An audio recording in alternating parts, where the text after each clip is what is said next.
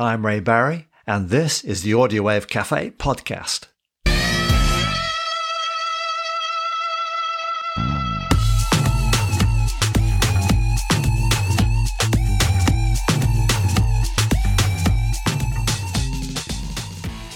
On this episode, my guest is sax player and author John Barrow.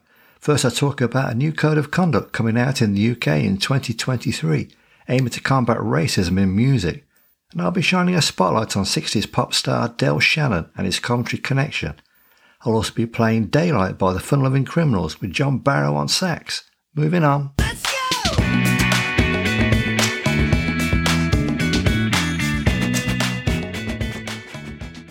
Following on from a previous podcast topic where I talked about a report published by the Black Lives in Music organisation that found evidence of systemic racism in the UK music industry, a new code of conduct to combat this problem is being rolled out in 2023. Chief Executive Charisse Beaumont said, The music industry is like the Wild West. There is no central place to report bad behaviour. And she's right. The music industry in the UK has never been accountable to any government department or organisation. The Code of Conduct has the backing of the Independent Standards Authority, which, quote, will be able to provide accountability and advice to the creative industries to improve standards of behaviour. We can only hope it'll be effective and make record companies and associated businesses commit to safe working environments for all staff. But will the Code of Conduct be able to penalise errant companies or individuals who will not implement it? After George Floyd's murder in 2020, many record labels, publishers, and promotion companies on both sides of the Atlantic pledged to bring in anti racist plans and procedures, but hardly anything meaningful came of it. So, will those organisations be made to take effective action? Will this code of conduct actually help those who experience racism in many forms, from lack of promotion opportunities to racist jokes? Will those who feel they should complain do so or just back down because of fear of losing their jobs or prospects, which is a fear for employees in many other industries? No doubt fighting racism in all its forms is an ongoing process, but this code of conduct for the music industry is a start. And that has been a very long time coming.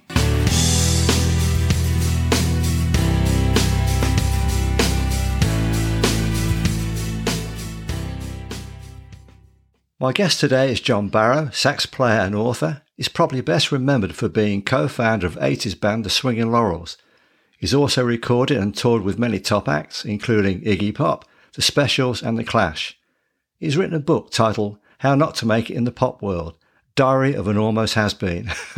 I know all about that. John, thanks so much for joining me on this call. No problem, Ray. It's lovely to be here. Thanks for asking. Oh, you're welcome. And we've also got uh, a guest here who you know very well, uh, John Hewitt, sitting in the background, looking cool. A stompy. Oh no! yeah, has a certain ring to it, don't you think? I don't know quite what it means. no, John. What inspired you to take up the saxophone? Um, the main reason was uh, I always wanted to be in a band. My dad was in uh, a singer on the Leicester clubs uh, back in the late fifties, early sixties, and um, he took me to a load of uh, the shows that he did. Um, but the thing that really galvanised me was uh, the first time I saw Roxy music at Leicester de Montfort Hall in 1972. Uh, it was really seeing Andy Mackay on sax. I, I, was just totally blown away and well smitten, I'd say. And uh, you know, I determined from that day on that I really wanted to. I wanted a bit of that coolness. Don't know whether I really ever got there, but he was a cool sax player, no doubt. Uh, still doing it, isn't he? Bless him. Yeah, it's stunning. John, you joined your first band in 1975, a soul funk outfit called Sister Big Stuff. Did you find it an enjoyable learning experience? It was great. It was exactly what I needed because I was just 20 years old and uh, I was totally green. And the only reason they had me is because no one else applied. Um, but they, they did good gigs. You know, they were sort of uh, semi pro and they were doing air bases and nightclubs. And um, I was with them for about 18 months, a couple of years. Uh, but it was a great, great step up for me because it, it, gave me an insight of how the workings, you know, workings of, of, bands and touring and all the rest. And we played, we we did actually support a few chart bands, uh, albeit uh, they were probably past the sell by date then. You know, foundations, uh, Edison Lighthouse we supported. Uh, there, were mainly uh, air bases we did a lot of, you know, American air bases, which uh, were great. You know, it, it just gave me, you know, it pointed the way forward in many ways for me. Great stuff. In your book, you say that in July 1977, a strange turn of events changed your life completely. What was that? Oh, you're talking about the albatross around my neck. yeah, I am. We're in a band called uh, Fascination, and we had an agent. Uh, it was based just over the road from Dingwalls, funnily enough, Dingbat uh, agency. Um, we were doing good gigs, you know, we are a good band, uh, soul and funk again. And um, the agent noticed that there was a record getting played on the radio, and uh, it was at the basement end of the charts. And he suspected that it was like a session man uh, affair and he checked into it, and he, he, he was totally right. Um, so they auditioned us, uh, and we got the job to become Black Gorilla. Uh, it was contentious at the time because half the band were dead against it because it was a bit of a novelty thing. Well, a lot of a novelty thing. Uh, but it, it did eventually make the top 30 and uh, we got to do top of the pops and all the rest of it. So it was, it was exciting. So I was still only 22 then. And uh, but uh, I cringe. I heard it the other day. From, I, I, heard it in a pub the other day, and I thought, what masochist has put this on? hey, I've seen it on YouTube. Oh, oh, say no more. I nearly, I nearly choked on Miss Stella. Honestly, it was. Uh, well, all I'll say is you look cool. Bless you. What in in those trousers? That's what I mean. After Black Gorilla broke up two years later, your sax playing skills featured on single releases by several bands. Must have been an exciting time for you. It was, yeah. It was the um, the 78, 79, the post punk uh, new wave era. Uh, I, I, think the fact that I'd been on top of the pops um, you know, sort of helped, and people thought it was cool to get me to play on stuff. But uh, I, I, don't know whether I agree with that. But um, but it was an exciting time, as uh, as John said. You know, I got to play with the Sinatras; they were doing quite well. Uh, we did a Peel session, uh, singles with the, the Pneumatics. Um, got to play with a few uh, two tone acts as well with the Pneumatics. Um, yeah, good band, good times. In 1980, you co-founded Swinging Laurels with Gaz Birtles. What led up to you signing a record contract with Albion Records? Well, that came on, on the back of the uh, the Pneumatics. Uh, Gaz Gaz was singing with the Pneumatics at the time, and uh, he, he was a bit disillusioned. And um, we talked for a while about doing something experimental. Um, but we were running both vocals and sax, and we only had one keyboard, a, a mono synth. Um, so we got together and uh, we did a demo at Woodbine in Leamington. Uh, and we sent it to a number of record labels. Uh, and they all turned us down except one called Dead Good, who were based in Lincoln. Uh, we recorded a single with them, but it never got released. Uh, but the guys there promised that they'd get us another deal. And eventually they got us a deal with Albion, um, who are based in London. And it was great. It was a one-off deal, uh, which is all we needed really, because we just wanted a leg up. Um, but they had some decent chart outs. They had uh, Hazel O'Connor, uh, 999, Joe Jackson, uh, and they were they were the main guy there was a guy called a Welsh guy called Dai Davies, and he'd been David Bowie's um, uh, PA guy uh, during the Main Man days, during the Ziggy days we were dead excited to sign to them, you know. Excellent. I've listened to your debut single, Peace of Mind, on YouTube. It's a good track. Was it a success for you? Yeah, for a debut release, it did really well. Um, it got to number one in the early indie charts. Um, uh, it got us our first Radio 1 airplay with uh, John Peel and Annie Nightingale. And we were also picking up airplay in the States um, on the college circuit. Uh, so it so it did the job really. It sort of uh, like gave us a platform to look for a, a you know a major label deal. Um, so all in all, yeah, it did exactly what we really wanted it to do. In 1982, the Swinging Laurels signed to major label WEA Records. Rodeo was the first single. That must have been an amazing time for the band. Yeah, it was. I mean, when we signed to them, I mean, it's like uh, when you sign to someone like Warner Brothers uh, or John will tell you with his, um, I think CBS days, uh, you, you sign to a major label and you, you you actually think, right, well, this is it, you know.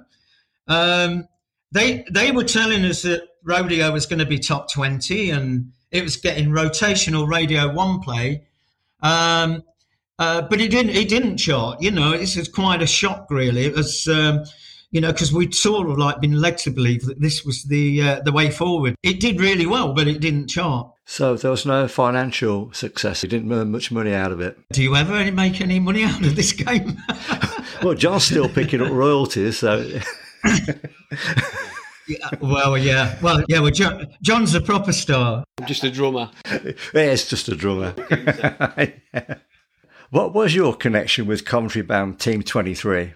The Coventry thing was really strange. I ended up working with a lot of Coventry bands. I don't know why that was, but I got a call one day from. Uh, the manager, I can't remember his name, forgive me. Dave Chalmers. Yeah, I think your brass section had uh, flown the coop, hadn't they? And uh, you were left in the lurch a bit. They fell out with your own. Well, I fell out with everybody, I think. I think you got a couple of gigs that you really wanted. Well, I know you got the Dingwalls gig uh, penciled in, and uh, it was weird because we learned we, we must have learned about oh I don't know 20, 25 songs in two weeks, and we only ever did two gigs with you. It's, oh, it's mad, wasn't it? And they were really really good gigs. Great days, great days. But the the, the, co- the Coventry thing for me was that it, right through my career, you know, with um, Rhoda and. Uh, Funboy Three and uh, Jerry Jerry Dammers. It's it's like really strange that um, I, have worked with so many Coventry guys, you know, being from Leicester. Uh, but great great times nevertheless. In 1983, the Swinging Laurels formed their own record label, Happy Records. Why was that? Well, Warner's dumped us uh, after a couple of singles. Um, uh, th- there was a shift in the management, the A and R structure, and the new guy uh, it was patently obvious that he wasn't really into the band. Um, the second single, um, they, they they seemed to under promote it. I, we were touring with Culture Club at the time, so doing high profile gigs, you know, uh, Hammersmith Odeon, etc. Um, so when when they left, let us go. Polydor offered us a deal, but it was really restrictive, and we decided not to go with it. So, uh, as a lot of people were doing them, we said, look, we'll do it ourselves. We'll form our own label. We'll we'll get back artistic control because uh, I don't know whether John experienced this, but uh, with CBS, but uh, Warner's sort of like wanted us to be a three minute pop band and uh, they smoothed all the rough edges off over time but they were telling us what to wear more or less and it, it really it really got to us in the end so we thought that by having our own label identity we may be able to gain some artistic control and do what we wanted, even even if it didn't come with the you know commercial success. Over the years, you've played on so many tracks, and many of those by top artists. Looking back, are there any standout, memorable moments? I think the Fun Boy 3 single, that was great for us because it, it really opened a lot of doors. Uh, in, in, fact, that helped us get the Warner Brothers deal and it got us back on uh, Top of the Pops and the Cheggers and all the rest of the Super Saturday Superstore and all the rest of it. Iggy Pop, I, I love doing that. Uh, Sinead O'Connor, Ali Campbell. I enjoyed playing on the last Fun Criminal single. That was great. They're all really a happy accident. In 2004, you had your book published, How Not to Make It in the Pop World. Why did you write it? Well, it's something that I'd always wanted to do. It was something that I had at the back of my mind. And, and what I was doing, I was quite an avid collector. And I see John has got his scrapbook there. Yep. Uh, I kept ticket stubs and all the rest of it. And also, uh, on the road stories and you know anecdotes. I thought one day i'm going to put i'm going to write this down. And so i started to do it. It took me quite a while. It took me a couple of years to get get it together. But it was so, always something that i had at the back of my mind you know. In the forward of the book frank benbini wrote john barrow is truly a gentleman in a business full of snakes. Did you meet many snakes? Oh yes, yes, yes, yes. and and uh, well, I, I, again, I bet John could could concur there you know, it's agents, promoters, industry insiders, uh, even the music press. Um, you know, they lionize you, they build you up, and then uh, only to knock you down. As I said in the book, I, I think the industry is 10% exhilaration, 90% disappointment.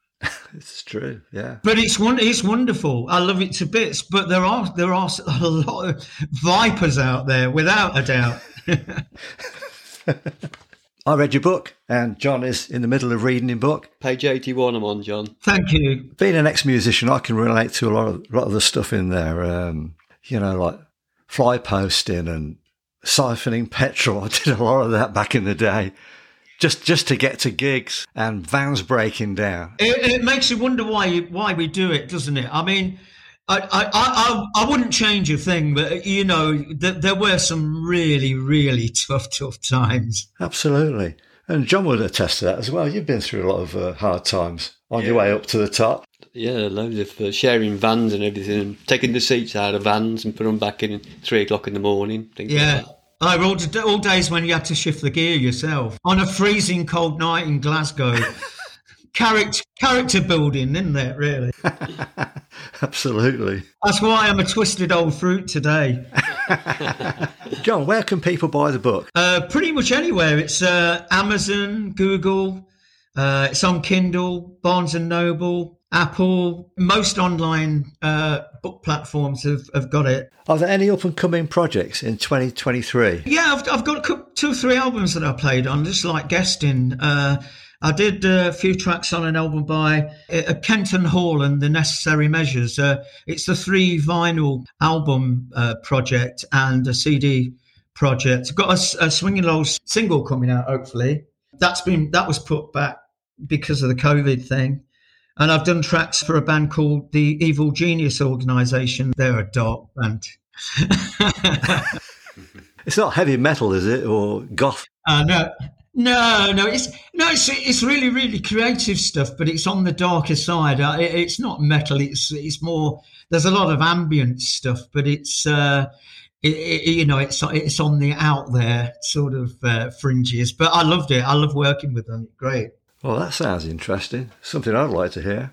I'll send you a link. Thank you. John, it's been an absolute pleasure having you as my guest. Thank you. And thanks to John Hewitt in the background. Yeah, great to speak to you again, John. And you, John, yeah. Yeah, well, we'll have, we'll not have to leave it another forty years, but. Uh, I'm only up the road. Yeah, I'll have to get out and come and see Soul Junction, and uh, and we'll have a bit of boogie. Thank you, John. Thank you very much indeed. Thank you. You're welcome.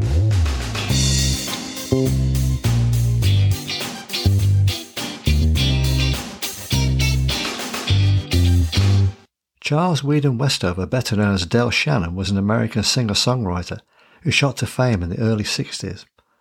One night he was performing in a club as Charlie Johnson in the Big Little Show band when a local DJ spotted him, who then managed to secure a recording contract with Big Top Records. The first single, Runaway, co-written by Del and Max Crook, was released in February 1961. It reached number one in the UK and America and was a hit around the world. He went on to have more hits, especially in the UK, like Little Girl, Little Town Flirt and Keep Searching. He toured the UK in the 60s with top British acts of the period, like Herman's Hermits and Wayne Fontana. It was in the 70s when Murray Mackenzie from Coventry started his own promotions agency, Scott Mackenzie Associates, who was instrumental in bringing over a number of American acts to tour the UK, one being Del Shannon.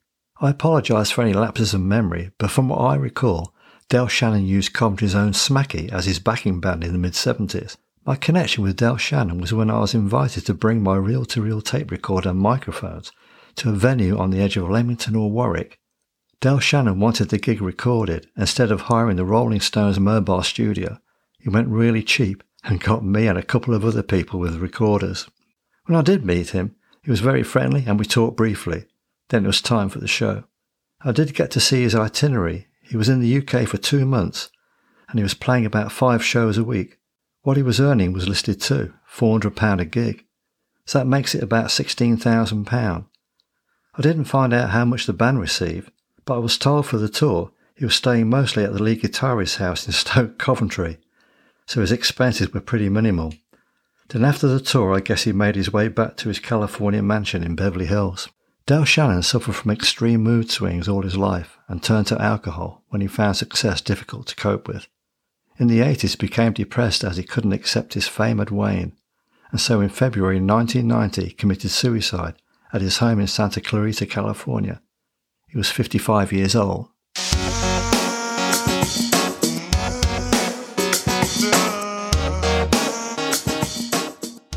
Coming up is a track recorded by the Fun Lovin' Criminals, written by Bobby Womack and Harold Payne, with Huey Morgan lead vocals and guitar, Brian Leiser keyboards, bass, trumpet and backing vocals, Frank Benbini drums and backing vocals, Rowetta vocals, and John Barrow sax. The track was mixed by Tim Latham in New York. Daylight.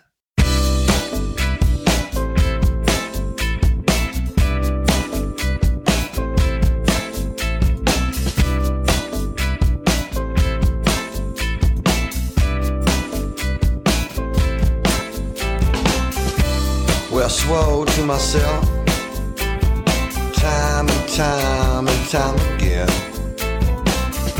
I would give up all my late nights and I would start lying in. But you know it ain't easy. Say no, no, no to all your friends. Cause the wheel said don't get started. To everybody is in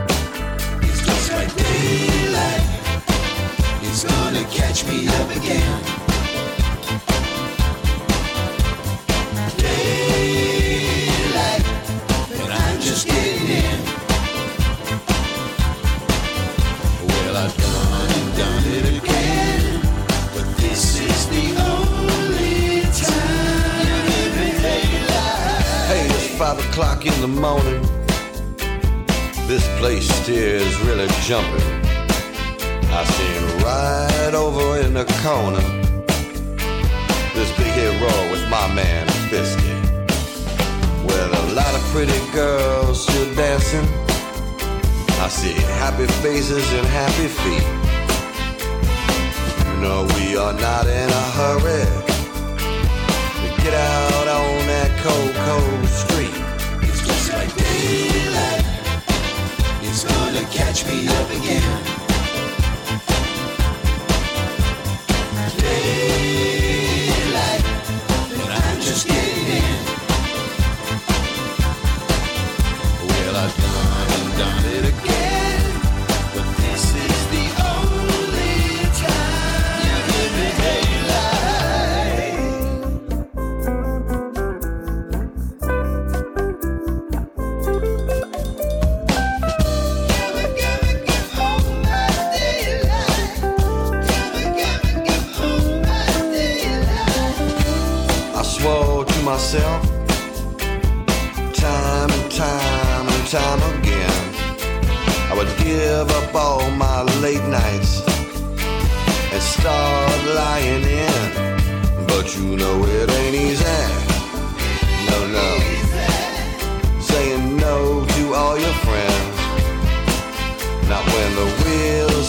get started.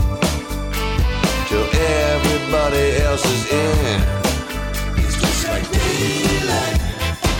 It's gonna catch me up again.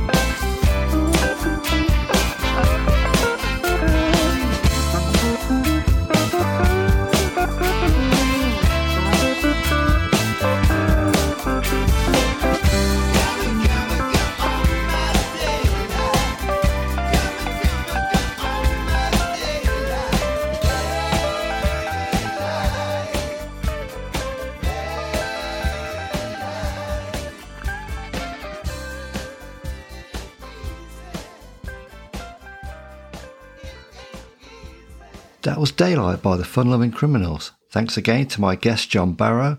On the next episode, my guests will be three members of Soul Junction, a soul band based in the Midlands, and all crammed into my little music room. That was cosy. I also talk about the power of music to heal, and I shine a spotlight on Northern Soul. Uh, I think that's it. Yeah, I'm done. Till next time.